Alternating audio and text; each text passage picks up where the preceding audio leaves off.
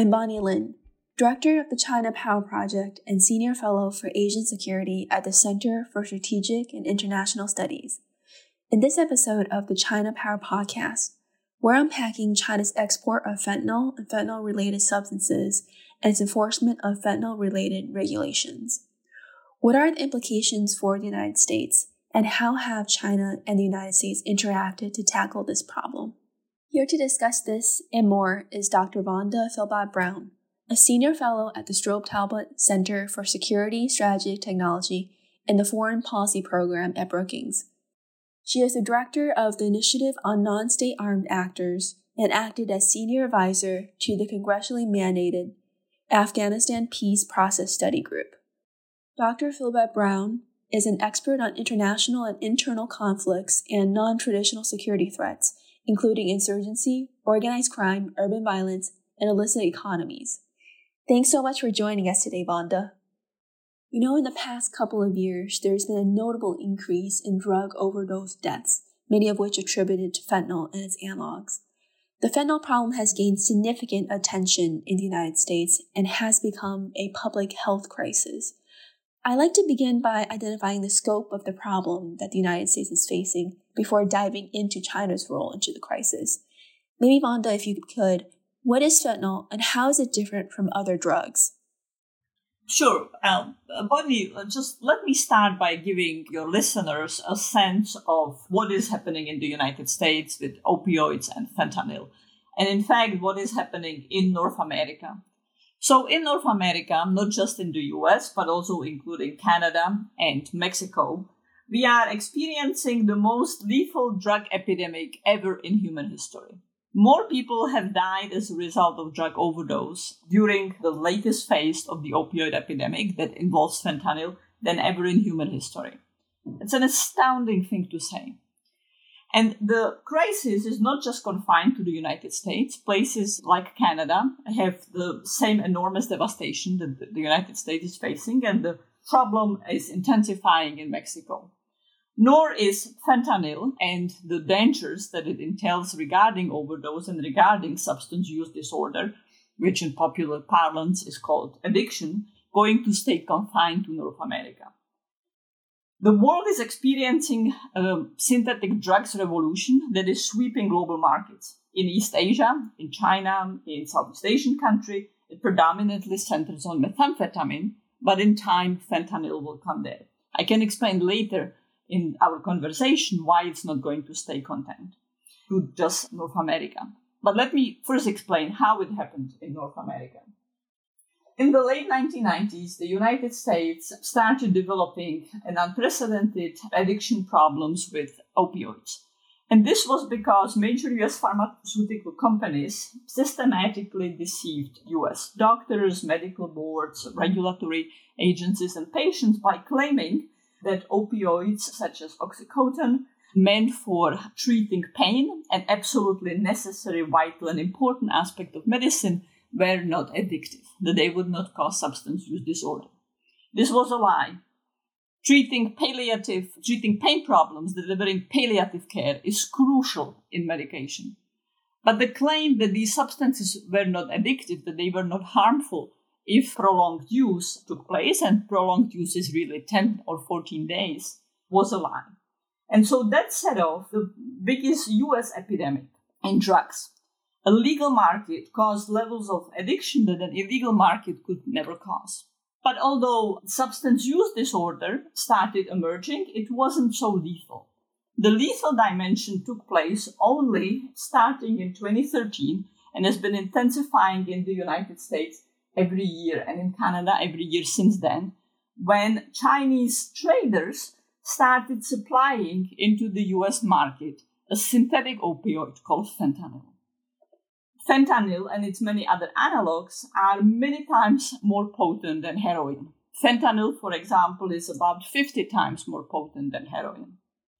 That is enormously attractive for traffickers because very small amounts are sufficient to supply vast markets for with substance use disorder. Very small amounts are sufficient to supply a city's use. So all of a sudden, the amount of product that needs to be manufactured, which by the way is very easy with synthetic opioids, that needs to be trafficked, that needs to evade law enforcement is much smaller. Now, at the beginning, the Chinese traders didn't need to evade law enforcement in China because China had no regulatory or law enforcement approaches in place. But the fact that smuggling fentanyl and synthetic opioids is so easy also means that overdosing becomes very easy. Very small amounts can cause overdose, especially when users do not know what mixture of drugs they're buying.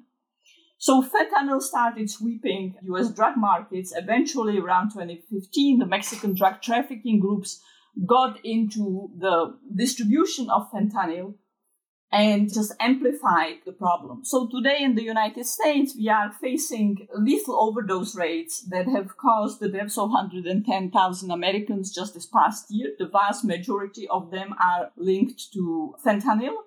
And fentanyl is not consumed just on its own, it's mixed into all opioid substances like heroin, but it's also increasingly mixed uh, by traffickers into everything else, such as cocaine and methamphetamine. Thank you very much for this excellent overlay of the overall drug problem that the United States, Mexico, and North America faces, but also where fentanyl fits in and how lethal it is. So, how is the United States dealing with the problem, particularly China's role in the supply of fentanyl? Yeah, so, you know, multiple issues going on. Let me start by focusing on the supply. As I mentioned, when fentanyl first started emerging in the United States in 2013, it was essentially directly shipped by Chinese producers and traders by post, sometimes to dealers, sometimes directly to customers. By about 2015, the Mexican drug cartels get into it. And since the Obama administration there have been intense efforts by successive US governments to engage China on tighter regulatory and law enforcement control. So at first in 2013, 2014, 2015, etc., the government of China did not really regulate fentanyl type drugs or what is technically called scheduling. To schedule a drug means to essentially recognize its harmful effects. There are different types of schedules some drugs can be altogether banned, like heroin is a banned drug. Others can be recognized to have legitimate uses, of which fentanyl has many legitimate uses in medicine. For example, during COVID, any type of patient who went on a ventilator would be given fentanyl to ease the pain, discomfort, and to accept to have the breathing tube in his or her system. Fentanyl is also crucial in surgeries. You really don't want to have a surgery without having fentanyl. So fentanyl has legal uses in medicine, very important ones. But because it was also supplying, has been supplying the illegal market, it has been scheduled. Now, the US governments, in plural, from the Obama administration, Trump administration, Biden administration, have been trying to engage China to tighten the regulation.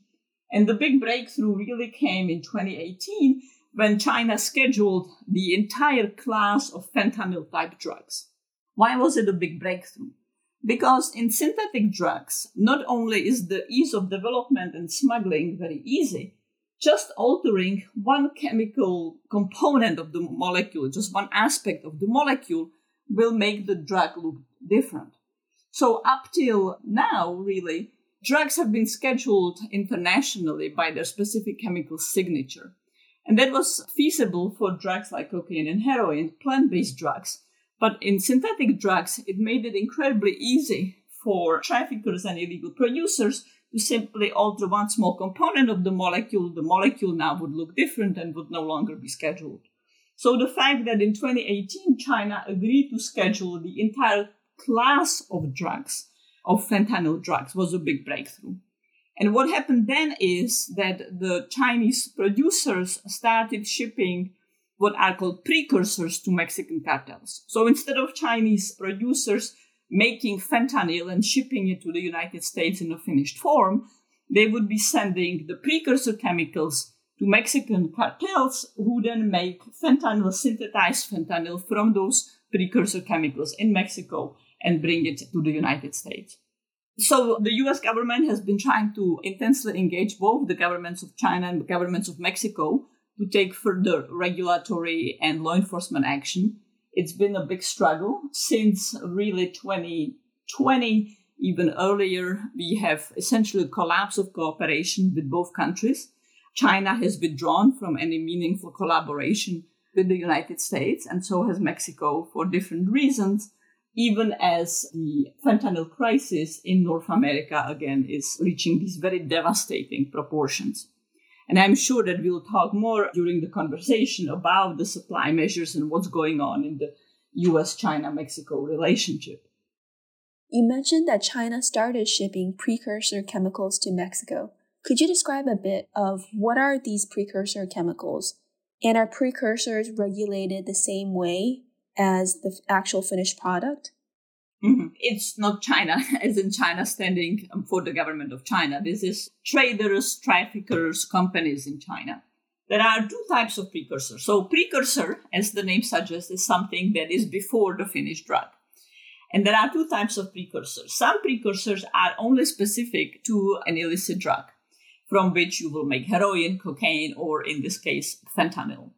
Globally, there are three chemicals that have been scheduled banned as specific precursors to fentanyl. And China has joined in scheduling those three chemical precursors. However, as has happened in other cases with other synthetic drugs such as methamphetamine, traffickers, traders, and chemists in the illegal drug market have been able to evolve around it. China, incidentally, is also the predominant supplier of synthetic precursors for methamphetamine.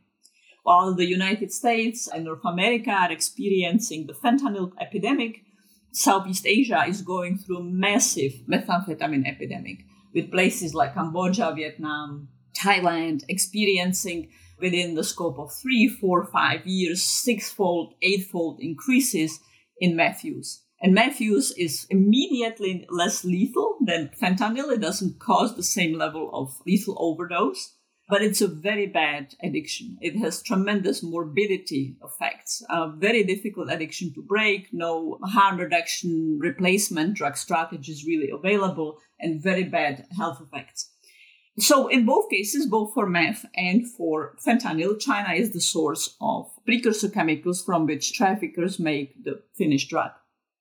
And in both cases, traffickers have evolved to be able to make the finished fentanyl finished methamphetamine from chemicals that are very basic and that are not scheduled. In fact, these chemicals have such wide use in legal medicine and pharmaceutical sectors, in basic agriculture, in basic industry, chemical industry, just in everyday use, that there is very little prospect they would ever be scheduled. There will be tremendous commercial opposition to scheduling these drugs because they are so much part of our everyday existence. And unfortunately, traffickers now know how to cook very potent methamphetamine and fentanyl from those basic chemicals, which then plays into the policy, regulation, and law enforcement exchange. So I mentioned that in about 2020, China really withdrew from even the very small, modest level of cooperation that had been with the United States before, and that evisceration of the cooperation continued throughout 2021 and became fully announced by China after then Speaker Nancy Pelosi's visit to Taiwan. At the time, China declared that there is no more cooperation with the United States in any domain of law enforcement, be it wildlife trafficking or counter narcotics. But even when China was willing to cooperate to some extent, it would often say both to the US as well as to Mexico look, we cannot do anything about stopping the flow of these chemicals out of China because they are not scheduled. So we cannot take any kind of law enforcement or regulatory action. That is, however, not fully true. China itself has a substantial problem with methamphetamine use it doesn't disclose how big it is, but it's been the drug use of the biggest growth in China for several years. It's a very substantial problem for China. And it's supplied by Chinese triads that cook it in Myanmar. They use various Myanmar ethnic insurgent groups like the United Wa State Army in the Shan state to make methamphetamine from precursors they will bring from China. And then the Chinese triads distributed across Asia Pacific. So when China had an interest in trying to reduce its own meth use, it would approach the uh, factories that produce the precursors for meth in China and essentially tell the executives that even though these chemicals are not scheduled, China would really crack down and they would have to inform if they have a sense that the basic chemicals are being diverted for illegal uses. And China could take similar measures with respect to fentanyl. So in June of this year, the United States, for the first time, indicted a set of Chinese companies and individuals on supplying non scheduled precursors to Mexican cartels. And the US Department of Justice indictments were based on the fact that even though the specific chemicals supplied were not scheduled, the traders very knowingly were sending them to criminal group with explicit instructions of how to make them into finished fentanyl. And so the Chinese traders were selling legal drugs, but they were selling them knowingly to criminal entities with explicit instructions how you make them into illicit drugs. And China then reacted to this scheduling in the typical fashion uh, that it has been responding over the past year and a half to the United States, uh, essentially dismissing the indictment saying that they were made in ill faith, that they were not genuine, that in fact the United States was trying to hamper market access to Chinese companies. You mentioned that the Chinese government could, if they wanted, to put pressure on Chinese companies to impact the flow of drugs.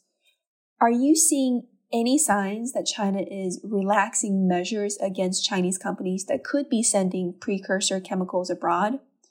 The example you just mentioned suggested that China perhaps is not taking US concerns or complaint into account as much. But are you seeing any evidence that China may be relaxing the restrictions or pressures on these Chinese drug companies or networks?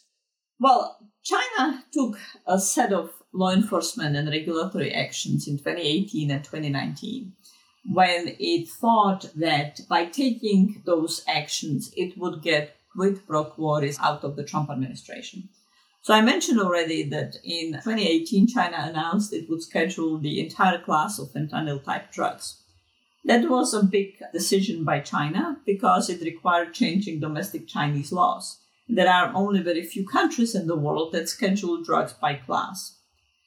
And during that same period, when China hoped that its counter narcotics cooperation would reduce the economic trade tariffs that the Trump administration imposed on China, China also followed up on US intelligence that the United States gathered and provided on Chinese drug trafficking networks and arrested several individuals and ultimately tried them in Hebei. China was also at the time willing to contemplate the increase of the number of offices of the US Drug Enforcement Administration, a principal body in the United States that tackles drug trafficking to various parts of China. But China expected that if it cooperates with the United States in these concrete steps, it would get concrete payoffs from the Trump administration reduction of the tariffs. That didn't really happen. And so China waited into the Biden administration and still continue measures such as shutting down some of the internet websites that were very obviously selling fentanyl or fentanyl precursors either directly to the United States and more and more to Mexican criminal groups. China put in uh, more in uh, inspections in the postal services, some also in ports in ex- inspecting cargo, but mostly in postal services. And again, expected that the Biden administration would pay China back in concrete steps. Now, the Biden administration came in with the view of intense strategic competition with China, particularly in Asia Pacific, but really globally. And the Biden administration's phrasing has essentially been we will have this strategic relationship of rivalry, of competition, but we will set that relation, the competition aside for specific issue areas where we want to cooperate and where we think China also wants to cooperate. And climate and counter narcotics issues were kind of the two primary aspects of cooperation where the Biden administration wanted to focus on. But China rejected this basic premise of putting aside the geostrategic competition and selecting issues where we can cooperate. Instead, it subordinates cooperation in law enforcement issues and drug policy issues to, to the overall geostrategic relationship.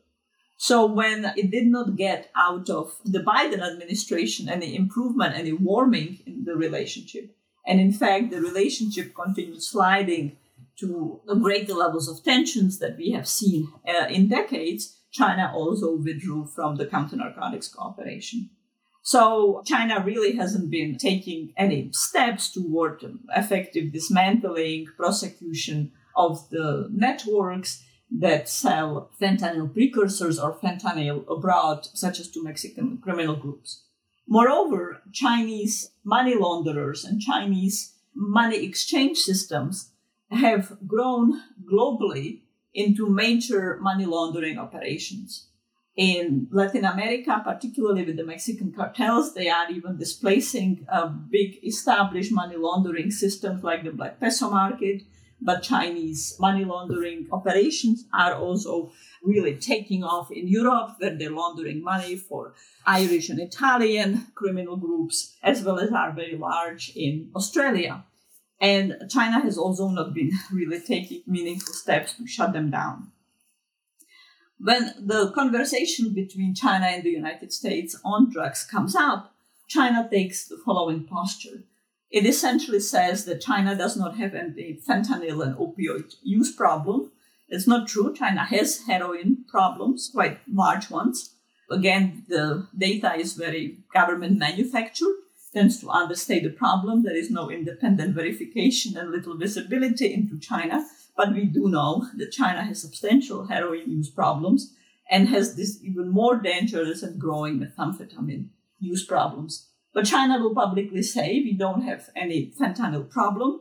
The fentanyl problem is of America's making. It points out to US pharmaceutical companies in the 1990s with justification.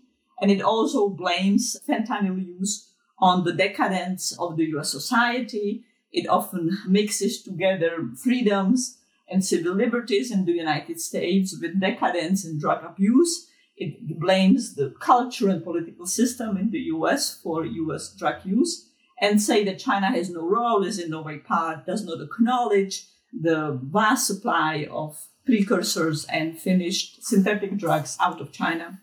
And it does take that same approach to countries in Southeast Asia that are suffering the problems of Chinese triads supplying methamphetamine. So when countries like Thailand and Vietnam and Indonesia and the Philippines try to uh, engage China on the big flow of meth out of China and through Chinese criminal groups, China will say it's not our problem but intends to deny that the issue is there and that it has anything to do with China. In terms of China denying that they have any domestic drug problems or problems at home in China, how can China separate what's happening internationally versus what's happening at home? If China, for example, isn't blocking companies from selling precursors abroad and are not dismantling these networks internally in China, how can they be sure that these same networks aren't also selling to China and impacting the Chinese population. Yeah, well, absolutely, they cannot. And you know, China does have significant drug use problems. When you kind of look back, you know, ten years ago, when I would be going to China at the time, and, and even I would say as far back as like 2015, 2016, there was much more willingness and recognition by Chinese scholars and to some extent even government officials to recognize and be concerned about drug use problems in China. And at the time, China, for example, was focused on the opium poppy production in Afghanistan, and Chinese government officials, as well as scholars and drug policy experts, would speak about the significant heroin problem in China and what should do about it. And for a while, there was even contemplation of relaxing and changing some of the domestic drug policies in China. China has highly restrictive policies toward drugs. Not only can drug traffickers be sentenced to death in China, and China executes more people on various criminal charges per year than any other country in the world, and many of them are executed on drug trafficking charges. But the system of support for drug treatment, let alone harm reduction, is very minimal. But you know, 2015, 2016, 2017, there were kind of inklings and beginnings of opening an interest in China as to whether policies should evolve in a different direction and abandon the denial punitive approach. The window has really shut on this innovation and it has also shut on exchanges with experts and scholars abroad and particularly with the West and with the United States. But China has a significant meth problem. And it's interesting how it developed, which is 15 years ago, there was significant production of methamphetamine in southern China. And the methamphetamine would be supplied principally to Australia and New Zealand, some of the most profitable drug markets in the world. But inevitably, Chinese traders did what Chinese traffickers did what they do anywhere in the world. They would start developing local markets along the transit route which is one of the causes of why we see this big explosion of meth used in Southeast Asia, but also domestically in China. Eventually, as a result of collaboration with Australia and under pressure from Australia, China in 2012 2013 dismantled these massive methamphetamine production sites, sometimes entire towns, villages in southern China were just devoted to producing meth, uh, thousands, potentially tens of thousands of people in these localities producing methamphetamine. So China shut them down, but never dismantled the trafficking networks, the triads, which set up operations then in Myanmar, in places like the Shan state, and would bring supply production from Chinese chemical companies of the precursors to the producers in Shan, like United Wa State Army, and then would uh, take the trafficking of the finished product of the finished meth across the Asia Pacific region. But alongside with that, significant meth use took off in China and has been growing, and China has really never been able to put it out. So it's very possible that within a matter of time, China will also start experiencing synthetic opioid problems. And this is a good connection, Bonnie, to my statement at the beginning of our conversation that the fentanyl epidemic is not going to stay confined to North America. There are always lags in markets. For example, the United States started experiencing big cocaine and crack cocaine epidemic in the 1980s, and it was a decade, decade and a half later before cocaine made its way into Western Europe. Not because there was lack of cocaine. Latin American criminal groups could easily produce enough cocaine to supply it to Western Europe. But they essentially did not bother to do it because Europe had a very large established heroin market. But at some point, they started innovating, brought cocaine in Europe, and cocaine consumption in Europe today is at least as large, if not larger, as in the United States. And in fact, the cocaine market in the US is only kept alive because of the presence in fentanyl, whereas it's still robustly growing in Western Europe. It's also starting to inch its way up in Asia, including China, but it's still quite small. So, in a matter of time, the patterns that we see with drugs is that legs, yes, there are legs by which particular drugs enter different regions of the world, but the drugs eventually make their way there. And synthetic drugs are just enormously advantageous for criminal groups. You don't need to control territory.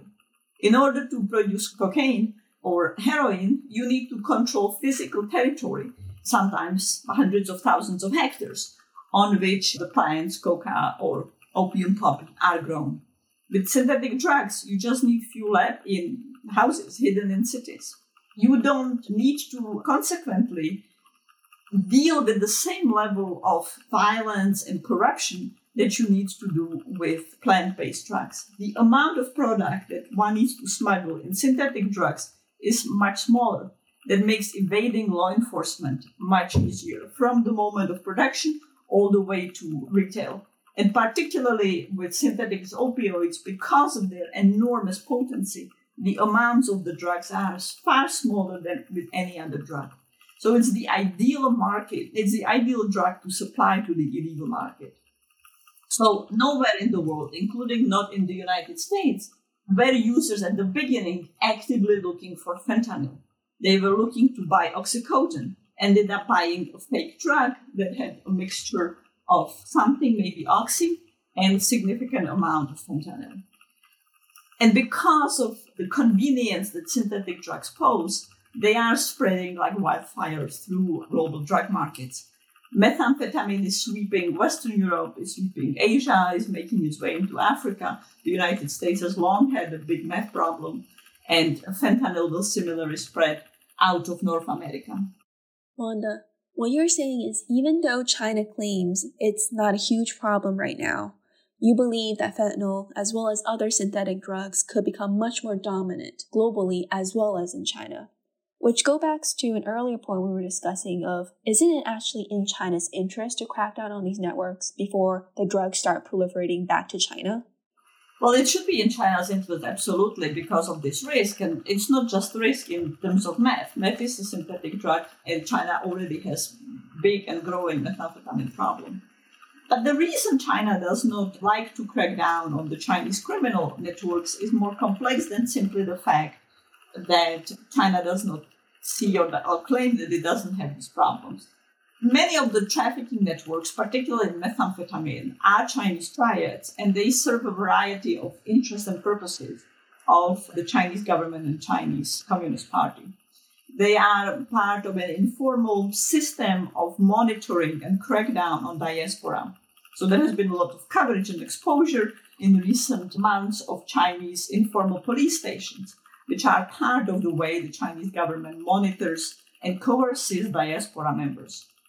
But apart in uh, preceding those informal police stations, China has long used Chinese criminal groups, criminal networks like the triads for similar purposes across Africa, across Europe, in the United States, in Latin America. Chinese triads often engage in promotion of general businesses. They are often systems of corruption of local government officials in places like Africa or Latin America, as well as in, in Asia, Southeast Asia. The triads are often deeply intertwined in legal as well as illegal businesses. They oil the systems of network, they develop the political capital, the social capital, for Chinese legal businesses to come in. So they serve a variety of objectives of the Chinese government and Chinese Communist Party. I don't want to imply that there is a direct command relationship between the government and the triads. They also come in conflict with each other. Particular triad bosses and sometimes larger segments of the Chinese criminal networks fall out of favor with particular Chinese embassy officials or, or, or embassies. They cross interests of the Chinese government. But China essentially only cracks down on them specifically when they come to the interest of the Chinese government. Or if it does crack down on them, like when it shut down the vast meth production centers in southern China, it did so in a way that arrested local bosses, but left many of the larger bosses of the of the networks, of the criminal networks, of the triads intact, and essentially allowed them to relocate their operations out of China. So the reason China doesn't crack down really meaningfully on dismantling the networks overall is both because it claims it doesn't have those problems at home, but also because they serve the interests of the Chinese government. Vanda, this is absolutely fascinating. I feel like we could discuss this for much longer, but in the interest of time, I do want to wrap up by asking you what you think the United States should do, given that we're facing this crisis at home, given all the reasons that you outlined how China isn't willing to cooperate or work with us. As you know, Secretary Blinken recently proposed setting up a working group to restart talks and there are also initiatives and efforts taken by Congress to argue that the United States should pressure China more on fentanyl. What exactly can the United States do, and what can we expect of China, given what you mentioned in terms of the overall US China relationship as one of strategic competition?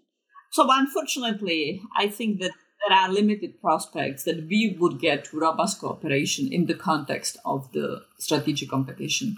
And there is really no prospect that the Biden administration would abandon that basic framework, or frankly, that another administration, if it was a Republican administration that would come to office after the 2024 elections, would radically change approach. I think that it's worth trying to induce cooperation as much as possible, even with limited steps. So, certainly continuing with indictments like against the Chinese companies, individuals, and money launderers that we have seen is highly productive. I think the United States needs to be engaging other partners in shutting down some of these networks. There are many opportunities for collaboration with Australia, New Zealand, some of which are well underway. With Western Europe, Western Europe is only, um, and Europe more broadly, is really only now becoming for the first time exposed to the presence of Chinese criminal groups, like, for example, the role of Chinese money laundering networks is now intersecting with Italian mafia groups, it's uh, intersecting with Irish, British, Dutch, and other criminal groups. That's a big new phenomenon. And for the first time, Europe is now contending with these dimensions of Chinese criminality. So many uh, possibilities for cooperating there. The Biden administration has recently launched a new global initiative it's a global coalition to deal with the threat of synthetic drugs. China was invited to participate but refused. But some 80 countries joined the first virtual summit in July of 2023. And there is expectation that this will develop further. And I expect that China will not continue abstaining. China is very active in international drug diplomacy it's very active in major drug bodies such as the International Narcotics Control Board and the UN Office on Drugs and Crimes. It has developed a lot of political influence there, tends to frequently dominate some of the meetings and decision making of these entities. So I expect that China will not just continue staying out of this new forum on synthetic drugs. But even more importantly, in my view, than this global forum or within the work of the forum, there are real opportunities to engage specific countries in Southeast Asia that are enormously frustrated with China because of meth. I mentioned countries like Vietnam, Cambodia, Thailand, Philippines, Indonesia are experiencing these madly intense growths of methamphetamine use and are really struggling and behind in being able to deal with it. And they're frustrated because the meth is brought by Chinese criminal networks and because the precursors are coming out of China. So there are opportunities to engage them in this smaller subset of countries and deal jointly with the need to dismantle these networks, the production systems, jointly for fentanyl and meth.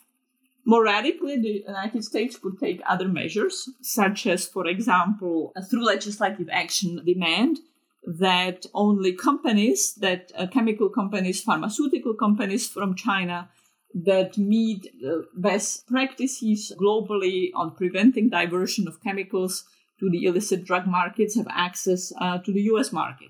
So if uh, you know certain procedures, monitoring, inspections are in place, then those companies can sell drugs to the US market. If not, access is denied that would be a big change.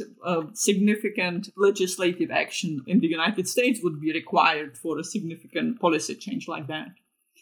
But there are also a lot that we can and need and must do on the US side. One is continue with expanded access to effective treatment, as well as expanded access to effective harm reduction approaches. But there is also a lot that we must do on the supply side. Although we speak about the whole of government approach, on the US side, there is still tremendous amount of stovepiping in criminal investigations, in intelligence sharing. There are still real narrow lines in which different US departments can gather intelligence. Chinese ships are, for example, significantly involved in illegal fishing. They're the biggest perpetrators of illegal fishing around the world. And increasingly, these ships also appear to be carrying drugs not just fentanyl and precursors, but also cocaine heading to China. Yet our different departments often cannot gather intelligence on these ships, even though they might well be not just fishing illegally, but also participating in the illegal drug trade and perhaps carrying spy equipment. So we need to break down a lot of stovepiping on our side and increase the use of joint task forces in the United States that have representatives from the various US law enforcement agencies, but also the Defense Department and State Department. These joint task forces that have different names and different varieties are really the most potent law enforcement tools, not just in the United States, but anywhere in the world. The capacity to build a picture of a network and still bringing networks down is really tremendous. And we need more of them, more comprehensive approach to them. I also want to mention the fact that you know we have been talking about the drug trade, but I just introduced illegal fishing. In fact, what we are seeing with China is that many of the networks that originate in China, but also the networks with which Chinese traders deal with, are not just focused on drugs. They are really polycrime networks. That's certainly true about the Mexican cartels, but it's true about a wider set of actors. So you will have Chinese criminal networks bringing in precursors to the Mexican cartels and then buying from them marine or terrestrial wildlife products that have been poached or timber that has been illegally cut. You will have connections between Chinese companies illegally logging in the Amazon and other illegal or legal economies. So the networks are highly varied. They often have one foot in legal economies, one foot in illegal ones, in very many different illegal economies. And so we need to get out of our mindset to think of stopping drugs as catching the illegal drugs and rather dismantling these polycrime criminal networks that, in the case of China, are sometimes also linked to the Chinese government. Uh, Anna, this has been a really comprehensive and wide ranging discussion on what we should be doing to address the drug problem originating from China, and as you mentioned, the polycrime networks and implications it has for the United States and elsewhere. Thank you again for joining us today. I really appreciate the discussion. Thank you for having me on the show, Bonnie.